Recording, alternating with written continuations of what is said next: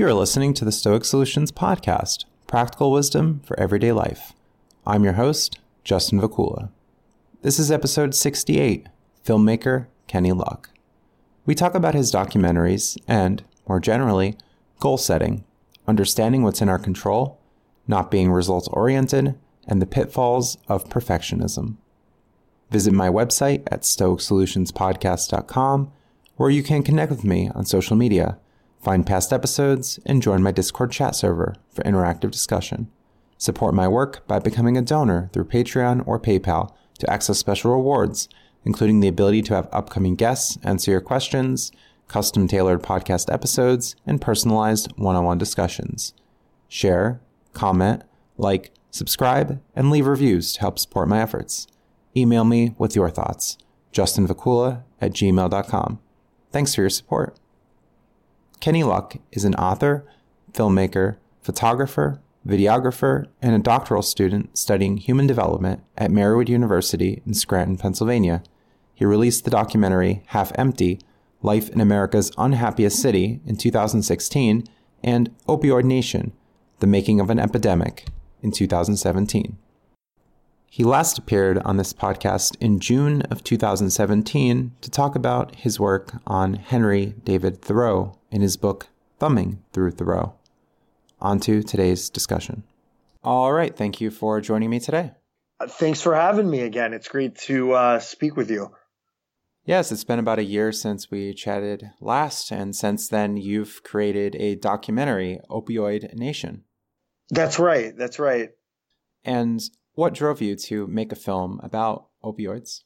Last year, when we were talking, I was in the middle of doing that project. We were in the middle of filming and editing, and you know, it was something that really wasn't discussed because I had no idea where it was going to go. And here we are 12 months later, and it's been a really interesting journey going from that kind of inception of the process to now a year into this and seeing kind of the fruit that it bared. Specifically to address your question about opioid, as many of your listeners are probably aware, the opioid issue has been a growing concern in the United States, particularly over the last two to three years, although drug issues and substance abuse goes way longer than that. But this current trend has been developing quietly through the 2000s and into this decade, and it's really been exploding in the last couple of years. To answer your question, I really have to go back to early 2016, and what happened then was uh, I did my first short documentary called Half Empty, which you may remember, which was about sort of general happiness in the Scranton area and right it was based on survey data that we were one of the unhappiest areas in the United States. So when I heard about that, I thought that could be a really great topic for a film. So I made the film really up to that point. All the videos I made were lucky to get, you know, 100 or 200 views. And within two weeks that had 20,000. You know, about a year and a half went by and I was like, okay, what can I do to you know, get, keep this audience and build on it. And one of my good friends, who's a filmmaker from the Tunkhannock, Pennsylvania area, which is up by Wyoming uh, County up north, uh, went to high school with some people that had uh, overdosed on opioids. And actually, it was a suggestion from him to say, like, why don't we look into this issue? Because for months we were kicking around ideas and just trying to find the right content that would be good for a film. And, you know, I thought about it and started reading about it. I thought, yeah, this does seem like something that people are talking about and something that we could possibly do locally with almost no budget, but also have some kind of national reach, which I think is what happened with it. And uh, that's how it got started. Right. And you've had some personal background as well that led to the creation of the film. That's that's right. And uh, even though I haven't been directly affected by opioids, particularly, I've been affected by substance abuse issues uh, in my direct family. Uh, I am, you know, not ashamed to say this. I grew up in an alcoholic household. My father was a, it was and is a textbook alcoholic. Growing up, going as a teen, going through uh, Alateen and AA and that kind of culture, and understanding that okay, you know, in, in the case of opioids, it's somebody injecting something. In the case of alcohol, it's somebody drinking. But really, the human toll and the human cost that substance abuse has on people, to me, when, once you start getting into the weeds, ends up being the same. It almost makes no difference, in my opinion, what the what the drug is. It, it destroys families, it destroys lives, and, and, I had sort of a lot of empathy with the characters and the people that we were interviewing and being welcomed into their lives and seeing how opioids affecting them and just kind of having memories of how alcohol affected my life as well. Right. It's a big portion of the documentary to see that human side, to hear stories from people who are homeless, people who had lost their family members. That's right. Yeah. And what we tried to do, I mean, the, the documentary really started off by coming, putting a list together of people that we thought we would want to interview. So what my goal was, was to try to get as wide as of a of a population as I could, like former users and law enforcement and political people. And I think we did a pretty good job of that. You know, there's always some criticism. Why didn't you interview this person or that person? But the reality is, you know, I always say filmmaking, this seems like a strange analogy, but it's a lot like being an engineer in that engineers, whether they're civil or chemical or nuclear or whatever it is, deal with constraints and trade-offs when they do something when you do something here, it affects something over there. And you're always dealing with constraints. You're dealing with budget constraints. You deal with human constraints. You deal with time constraints. So at the time, I just tried to make the best film that I could with very little, you know, economic resources. And, you know, I'm happy to say a, year into this, it's had over a hundred thousand views on YouTube and it's being broadcast statewide in the fall on some PBS affiliates. So I, I think the point was made uh, with that. Good. So, a good way to tackle the problem head on by seeing, oh, well, there was this disaster, there's this loss, there's this problem.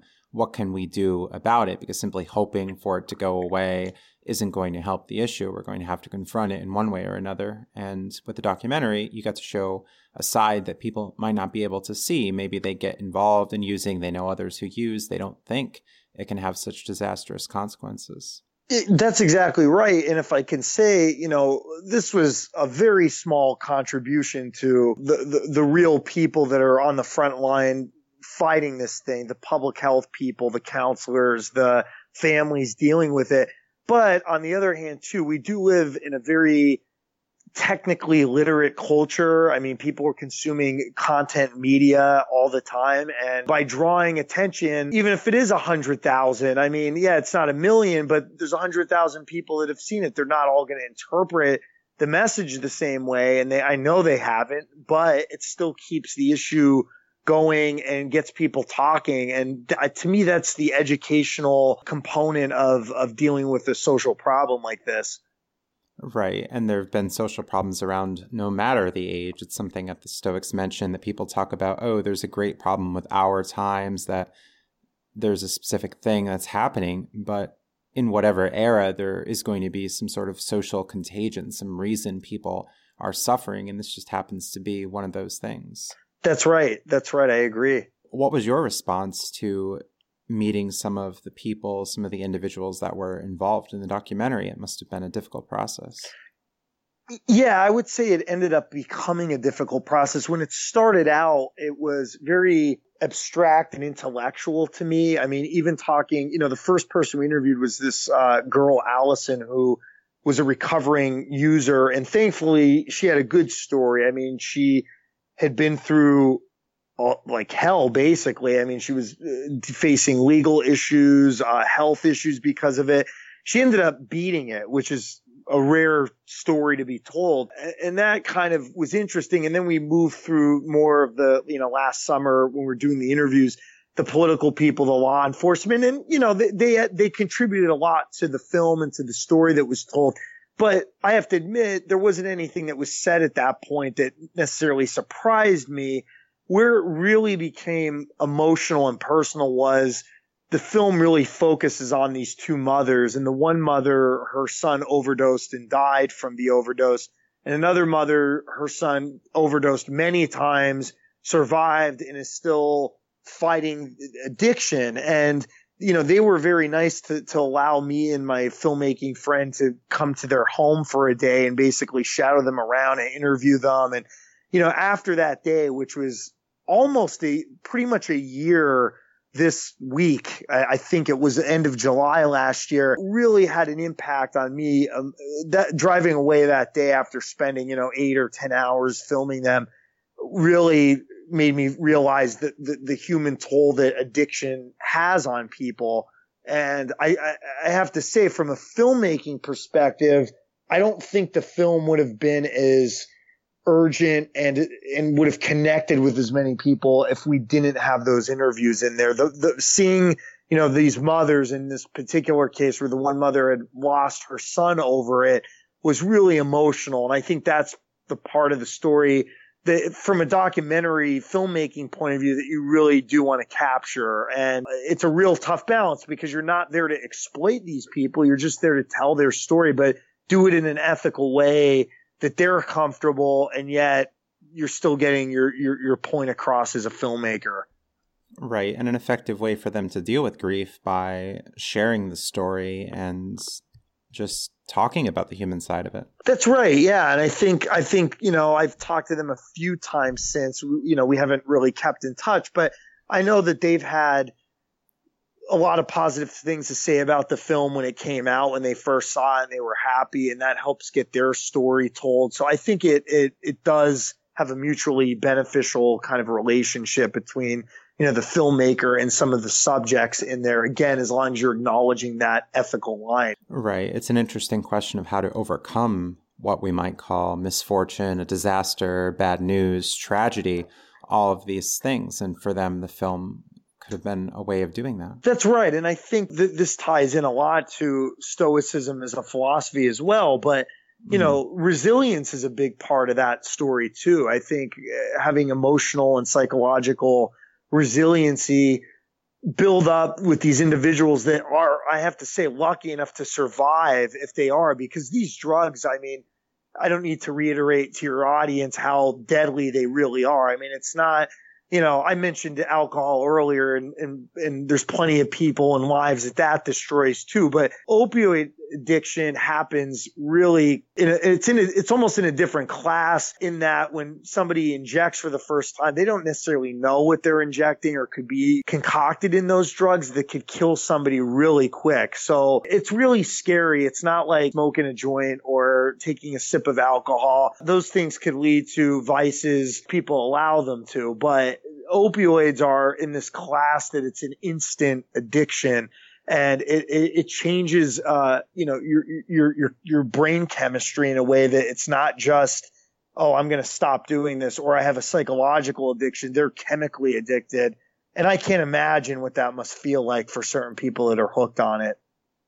Right. And what did the user talk about and that she had done in order to stave away the habit? art was a big outlet for her, which was interesting because I, I'm not a painter myself, but you know, I'm a musician and writer and I've always had a, a peripheral real appreciation for that kind of art. And she was a painter. So she had said literally that, you know, I, once I got through the withdrawal process, which I, I believe that could take weeks or even months for certain people, then they're kind of stuck facing themselves in the mirror and how do you deal with that? And with her, it was through art and she ended up becoming a certified peer specialist and working with people in almost a therapeutic role and using art in that way. So it was interesting, even though for some, maybe that could sound trite, but she used painting and art to face herself once the addiction part was over and uh, or I should say the chemical addiction part was over. You know, she was the lucky one. Like I said, there were others that that, that weren't so lucky that that had you know have to deal with this for the rest of their life if they've if they've lost a family member. Right. And for many who start using some of the common things that you hear is that people were just looking to have some sort of high. They were looking for some sort of escape from reality, something fun, but turned out to be something that was bad in the long run. Yeah, it's really, you know, the history of this is really interesting. I, I don't consider myself an expert per se, but, um, you know, it started really, uh, this particular wave started uh, in the 90s and, and after. And, and, and, what's interesting to me about it is the many fronts that it covers because it, we didn't get into this in the film because there just wasn't enough time and resources to do it. But for instance, there's this pharmaceutical piece of it where Oxycontin came in the market. I believe it was 96 or sometime in the 90s. Don't quote me, but it was, it was over 20 years ago. And also doctors dealing with the pain scale and pain is a very subjective thing. It's very real, but it's very hard to quantitatively measure. I mean, so if I say to you, how much pain do you have? And a 10 is like, you know, you're on fire and a one is like, well, it's a little uncomfortable it's mm-hmm. hard if somebody says, well, I'm a seven. Well, that could be a lot of pain. So what does a doctor do? So it also has to do with sort of the inaccuracy of that and that feeding into it, as well as the cheap availability of these drugs too, uh, getting out on the street. I quoted this, think in the film, but I, I, know for fact that one of the things is heroin is very cheap. You could go buy five, ten, twenty dollar bags.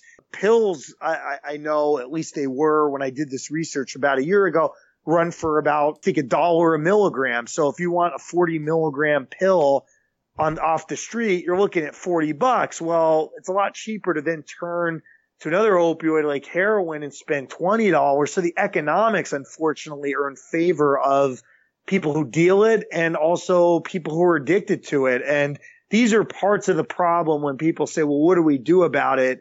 I don't have the answer to that necessarily, but part of it is addressing it from a top down policy issue as well as dealing with it from a bottom up, which is education and things like that. But I think it's going to be with us for some time.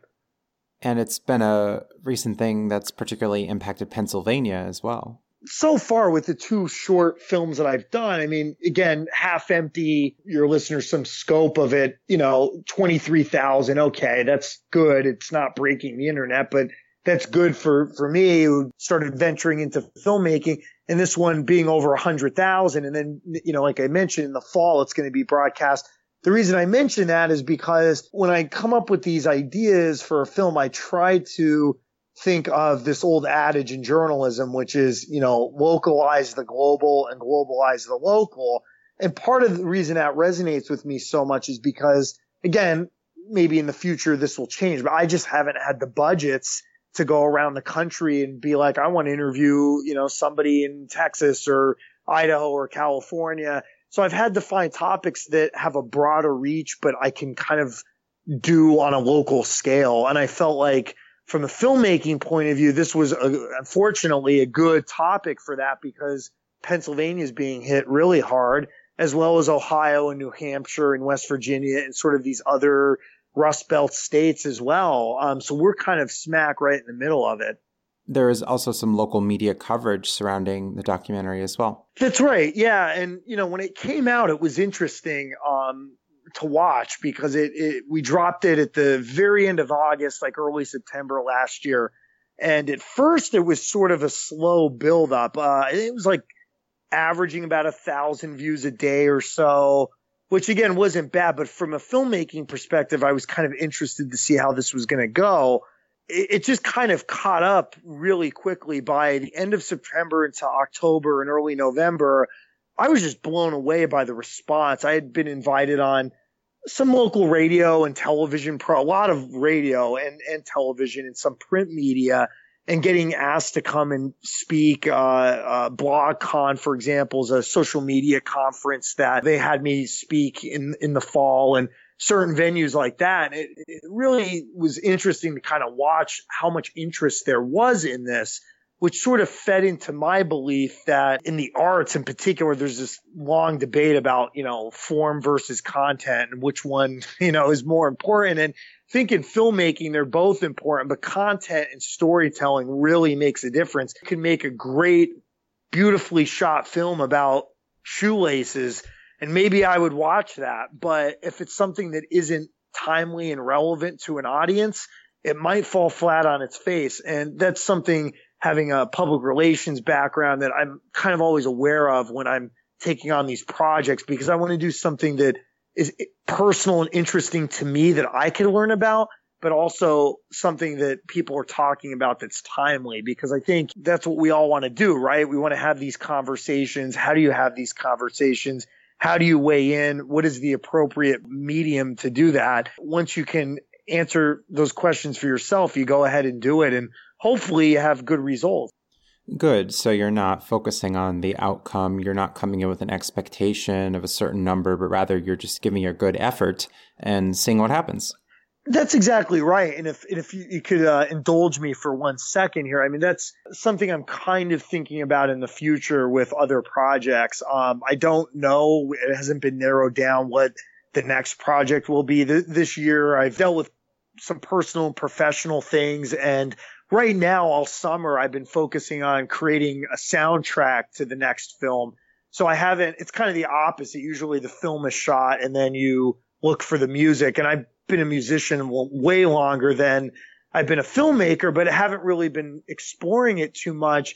So I've been exploring music right now and creating these these little musical vignettes and spending a lot of time in the recording studio. And what I hope is to build up enough tracks to when I whatever the next film is going to be that these will hopefully fit in. The reason I mention that is because I think it loosely ties into your comment about process. And for me, Uh, it wasn't an ego thing. It's just I love music and I want to try to find a way to keep making music. And I think having film as that medium is an exciting thing and it's a novel thing because not all musicians are filmmakers. So I feel like, well, if, if I can kind of have that piece of myself creatively fulfilled, that's a part of another brick in that wall toward that process. And, and, and you're right. I mean, and you know, that being said, it is nice when you do something that resonates with an audience and it gives you more incentive to keep going. And I think that's the goal is to kind of build it over time, but you really do want to be focused on the execution of the, of the project and all the little things that go with that. I mean, when you're interviewing somebody, you're focusing on is the lighting correct? Do we have the shot composed well? Are we getting good sound? How is this going to fit into the larger narrative arc that we're trying to tell. And that's the kind of stuff that really excites me. And then when you put all that together, which takes a lot of time, hopefully at the end of the day, you have something people want to watch. Right. Some people might come in and say, Oh, I would like this result. I would like this to happen. I would like this to happen. But a lot of it can be outside of our control on what the audience is going to think, how many views come in, as there are so many of these chance factors that come into play. That's right. You know, and I and I have to say, without you know naming names, I I I think this extends well into the other art forms, into you know the fine arts, definitely music, literary people that I know. They tend to be very results focused. And just to give you a little anecdote, and and you know, you know, I'm I've published books in the past, and you know, after doing that, I had people come up to me and they said, Can I have your publisher's contact information because I want to publish a book? And, you know, I wouldn't necessarily mind doing that. But then I would say to them, well, you know, let's get through the first filter here and let me read what you wrote. What did you write? Well, I didn't write anything yet. I just want to publish a book, you know? Mm. And when you, when you hear that kind of stuff, I'm not, knocking those people per se, but I think that's the wrong mindset. As a, as a quick, you know, since you have me on this topic, I have a, again, won't name names, but somebody I went to high school with years ago and he kind of has popped in and out of my awareness over the, the last decade and a half and started out as a musician, trying to be a writer, doing all this stuff. And he's had some very contentious things to say to me about some of the things I've done. And I've never really responded to them in a very stoic way. I have to, I have to say, but it makes me think about that kind of, that philosophy, tying it into that of, of course you want to have outcomes. It's nice to have outcomes and you want to have some kind of thing down the road that you're working toward. But if you're just focused on that, I think this is a life lesson, whether it's in filmmaking or book writing or whatever. I don't know that your results are necessarily going to be what you want them to be, or at the very least, you're going to be really disappointed when you don't get the outcomes you want. But if you put out good work and you see it as a, as a slow build, I think over time people do catch on to what you're doing. If you have even some talent or some foresight in what you're doing and certainly not where I always want to be, but I always find that the process does make me happy. And I think results come from having that attitude. So it is a very stoic attitude to, to, to, to kind of harbor and keep in mind. Good. And I hear a call for humility there of not just thinking we're going to destroy the world with this next project, but to actually have something to work from, to take our time doing it and see what happens there. It's like, well, I want to publish this book. This and that person should recognize me. We should already get in contact. But what do you have to show? Any anyone can just come forth and say that they have an idea. But is it going to be a good one? Do we even have the skills to get toward that goal? Is that a realistic goal that we can achieve? And that's exactly right. And I think the only way to, well, it's not the only way, but the most practical way is building personal credibility in yourself by doing things. I mean, even the fact that we're sitting here having this conversation about filmmaking that we didn't have a year ago even shows me like, okay, you know, what you do will get noticed if you put the time in and, and work on it. But it, it, it sounds trite, but being process oriented over outcomes definitely has a lot of merit. And again, that's not to say that you can't have goals or that you shouldn't have goals. It's focusing solely on outcomes can be problematic, especially in the arts in general. I think a lot of people, and this, this is, I think is, is true of generally of creative types, whether they're composers or musicians or literary writers or filmmakers, they do believe, you know, the next thing they're going to do is going to rock the world. And unfortunately, most of the time it doesn't, but it doesn't have to rock the world. It could be you know, that 20, if you're lucky, that 20,000 people on YouTube or that 100,000 people on YouTube or even your local community. You know, I've been happy with that. And I think having that kind of gradual build, it takes time, but eventually people kind of catch on if you have something interesting to say about the world or present something different about the world. Right. We can be critics of pop culture as well and look at what what might happen to be the most popular and praised. And we see this uh, Ariana Grande God is a woman music video. She's gyrating around a globe and you know does, does yeah. this really have as much value compared to many other things? This is what happens to be popular but is that something that we should aspire to do? Is this this highest art form of indeed we have subjective tastes and we could talk about art being subjective but yeah, just because we get all the views in the world doesn't mean that this is the greatest thing. Hey, well, that's right, and you know, in in her defense, I mean, I like I love pop music and I love certain aspects of popular culture, but I'm not seduced by it. You know, it's entertaining and kind of like candy for fun for a short time. But yeah, there are other things out there that that endure more less trendy that that uh, definitely have more merit to them. Is it fun to indulge in that kind of candy for a little bit? Sure, but when you get caught up in it and feel that that's all there is, that becomes problematic. And I think the Stoics would totally agree with that. Right. That that just to seek fame and maybe sell out in the process or just work to please the crowds and really give up a sense of our own creative aspect or creating some quality content there's there's a fine balance there.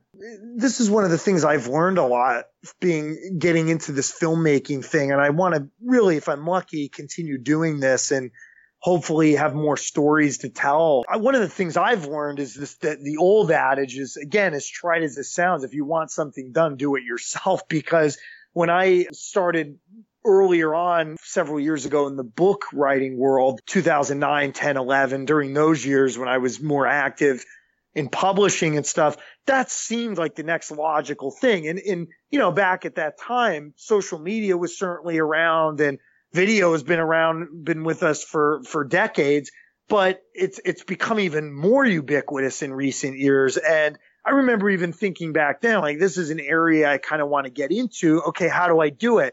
And I learned that either you're going to pay somebody a lot of money if you have a film idea you want to make to, to make it for you, which wasn't an option because I don't have money, or you take this long, dredged out path of learning to do it yourself. And that's what I did. And, and uh, I've had these conversations with people, do weddings, for example. I'll do stuff for nonprofits, which I enjoy doing. I'll do photography. One of the, to give them a shout out, Scranton has a Shakespeare festival and there's a lot of talent involved with that. And I've been doing the photography for those shows. And I learn every time I'm out. I learn something about lighting. I learn something about composition or dealing with people. And that's how you, I think you become a filmmaker. That's how you become anything is going through that process. And I, again, just one more anecdote. I've I have a local friend of mine who had a, a fully written script come to me a couple years ago and say, I want to make this into a movie. How do I do it?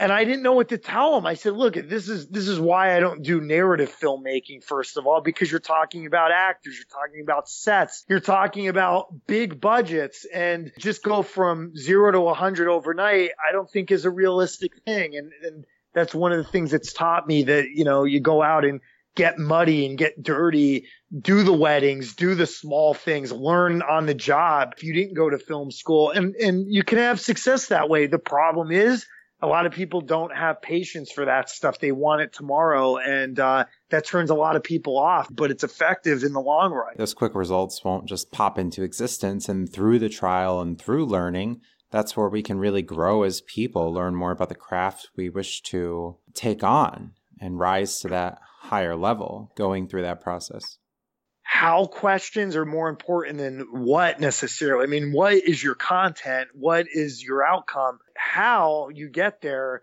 is really interesting. And, and I tend to be a little on the nerdy side and I'm interested in those things in, in the little details, like how did they get the lighting for that shot or how did they get such good sound or who edited this this way? How did they do it?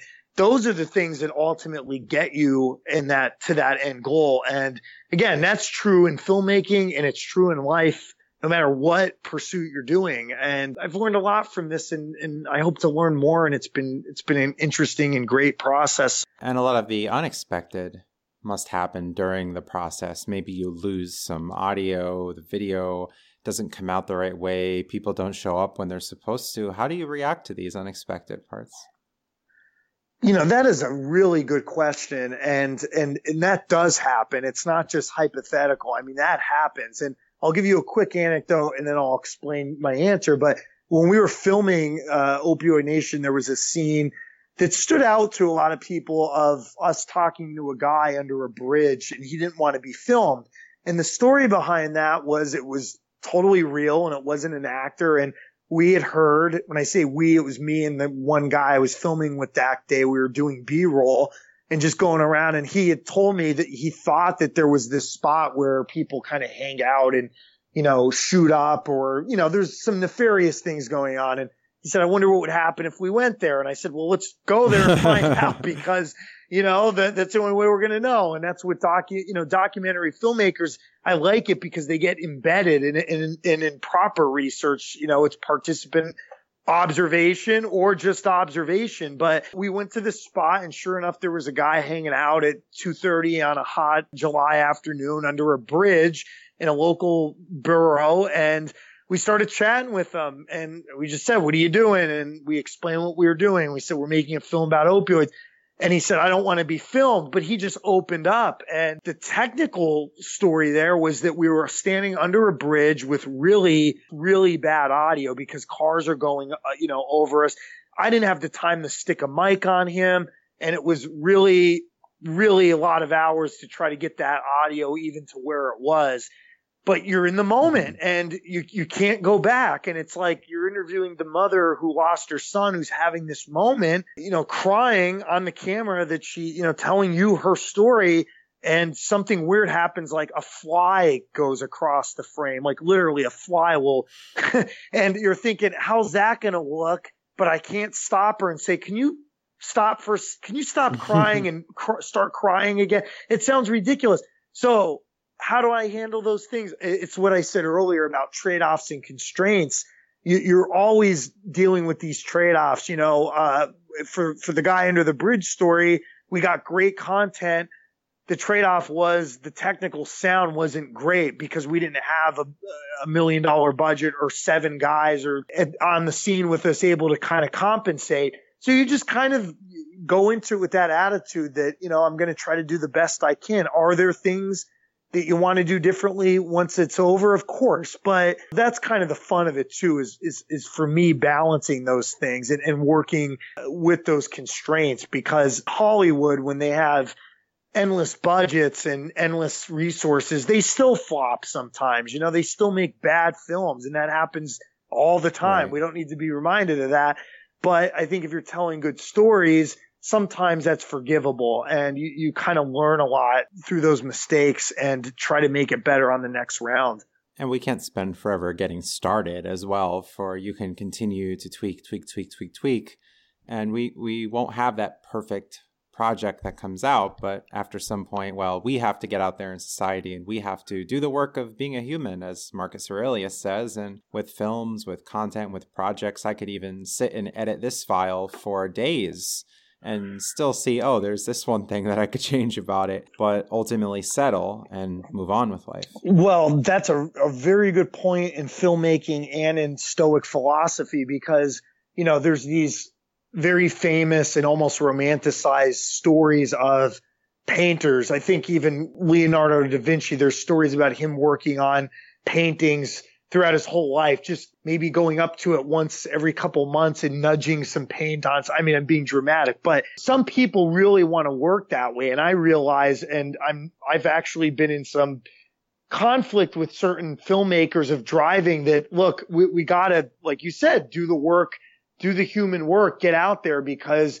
ultimately that's what it is. There are things that in, in, our minds aren't perfect, but we have to be ready to get it to a point where it's washable or good or even maybe a little great. And somewhere on that scale, we don't want it to suck, but if it's in the middle somewhere, I, I'll take that. I'll take that because I'd rather have something that you know, that's good, people watch, and then you can move on to the next project and do something different with it. And, you know, having that obsessive uh, attitude of perfection doesn't work. It doesn't work in film. I don't think it works in life. And again, people get caught up with famous examples uh, in the film world. Right off the top of my head, James Cameron comes to mind. You know, he spends years between projects. That works for him. Then there's other people like Woody Allen that will put out a film every other year and he just keeps at it. And guess there's no one right way to do it, but I tend to be on the side of let's just do the best job we could right now and move forward. And maybe five years from now,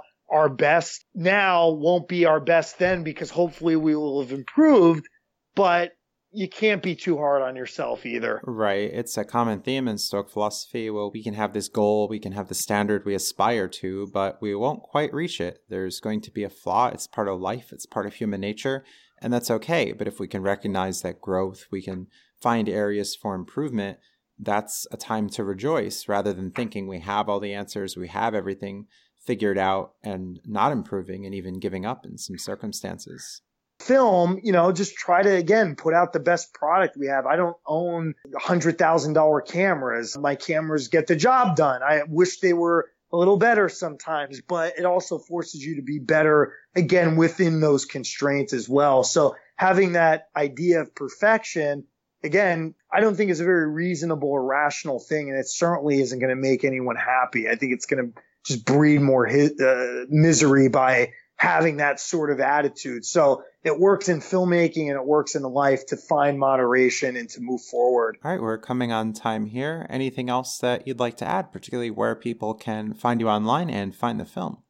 first of all, I'd like to thank you again for this conversation. It's always uh, great talking with you. And if people are interested, um, I don't have a website, uh, but uh, they can find me on social media, uh, Twitter, Facebook, Instagram, Kenny Luck, usually KJ Luck. People can feel free to find me there. And as far as my my films, uh, YouTube, uh, Opioid Nation, The Making of an Epidemic is on YouTube, uh, as well as uh, my first film, Half Empty, The Life in America's Unhappiest City, is also on YouTube.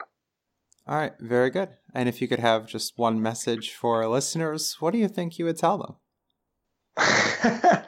I think I would say, going back to our, our conversation earlier, that what you're doing is important. I think focusing on this type of philosophy is really needed in the world that never really gets dated too much. I mean, you're quoting philosophers that are 2000 years old. And I think that it, my particular favorite Stoic is, is Epictetus. I, one of the quotes that always sticks out of mm-hmm. my mind is if, if your cup breaks, pretend that it's someone else's, you know? And it's as simple as that is. It's, it's realizing the limits to life and really finding happiness in that mean somewhere of not being too miserable or too happy. And you know, maybe that sounds not good enough for certain people, but I think that that moderation is a good approach to life in a lot of ways. We're never really too disappointed by things that happen if we have that attitude. So I, I think that would be my message. Right. To not place tremendous value on externals, things that can be replaced, right? And appreciate that mm-hmm. which we have. And that really is a contemporary attitude in psychology, as you're very well aware. I mean, uh, cognitive behavioral therapy, CBT, uses that principle with great effect and has been very well researched that that does improve people's mental health if they work it that mm-hmm. way. That, you know, realizing that really what is in, in my control is my emotions.